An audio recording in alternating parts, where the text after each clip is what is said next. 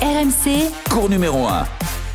Bonsoir à tous, la petite chronique du bout du monde de l'Open d'Australie avec le débrief des demi-finales masculines. Bon, il n'y a pas eu d'étincelle sur le cours. Tsitsipas a gagné en 4-7 contre Karen Khachanov. C'est un match qu'il aurait dû boucler en 3 puisqu'il a eu balle de match dans le tiebreak du 3e. Mais bon, le Russe s'est accroché, mais bon, il est inférieur le Russe, il a des stats catastrophiques contre les manques du top 5, donc c'est pas un hasard, il bloque régulièrement et donc Tsitsipas va disputer sa deuxième finale de Grand Chelem. Bon, je pense qu'il n'était pas devant sa télé pour la deuxième demi qui s'est disputée en night session. Sans surprise, Novak Djokovic a éteint Tommy Paul en 3 petits sets, 7-5, 6-1, 6-2. Bon, il y a eu un petit trou d'air chez le Serbe puisqu'il a mené 5-1 et il a laissé revenir l'Américain. Mais bon, ce qui est intéressant, et je vais essayer de vous faire entrer dans les coulisses, ce sont les conférences de presse qui donnent des indicateurs sur l'état d'esprit du garçon.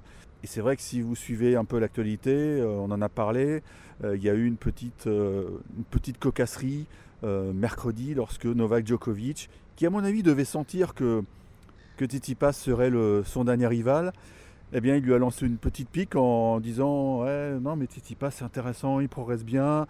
Bon, il atteint déjà les derniers tours dans les grands chelems. Bon, à ma connaissance, il n'a pas fait de finale, c'est ça. Et là, il y a eu un blanc dans la salle de presse. Si, bien sûr qu'il a fait une finale, c'était contre toi. Moi, j'en ai déduit que c'était une petite pique sur le plan psychologique pour voir ce qu'il y avait comme répondant chez le Grec. Et donc, la réponse, on l'a eue cet après-midi.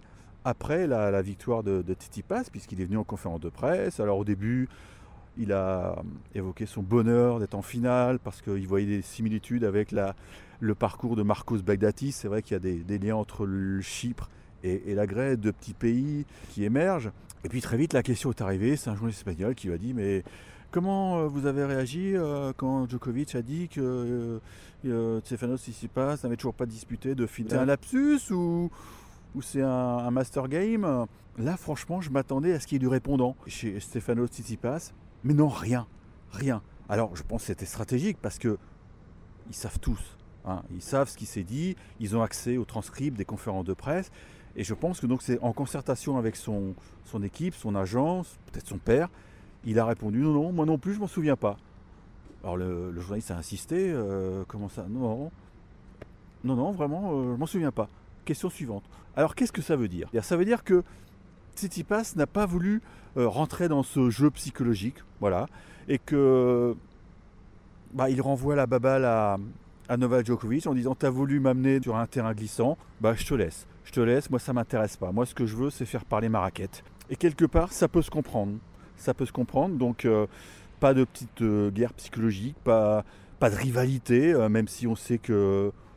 Je pense que les deux joueurs ne s'apprécient pas parce que Novak Djokovic n'avait pas oublié qu'à Roland-Garros, après la défaite du Grec, le Grec en conférence de presse était un peu bougon, peut-être même un peu suspicieux sur cet arrêt pipi.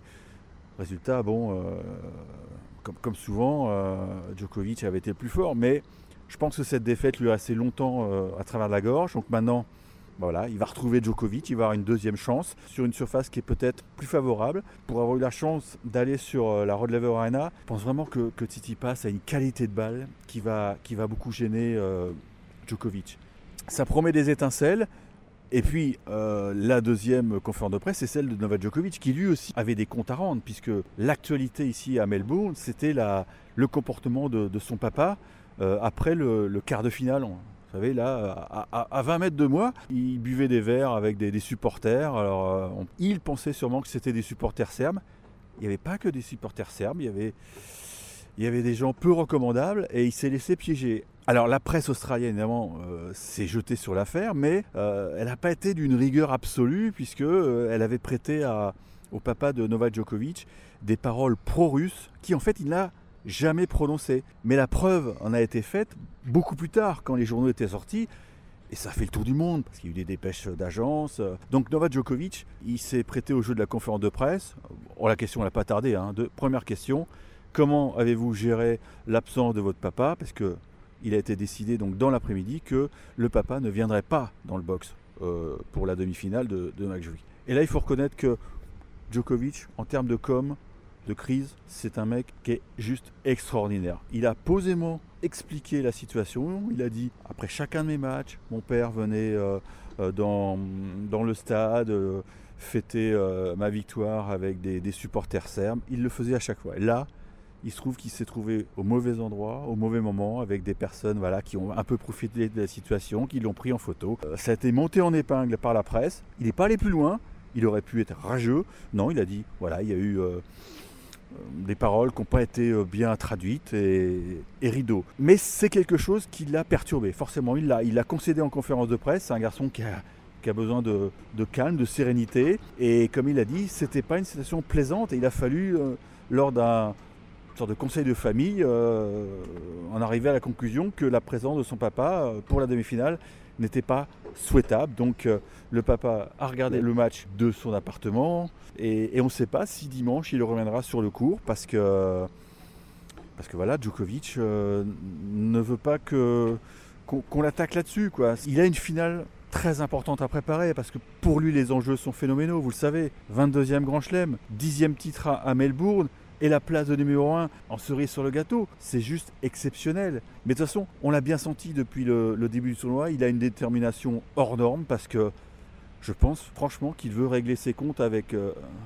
l'Australie parce qu'il n'a pas digéré ce qui s'est passé l'an passé. On ne va pas revenir sur ces événements, mais le traumatisme a été profond. Il n'a pas digéré non plus le silence des joueurs.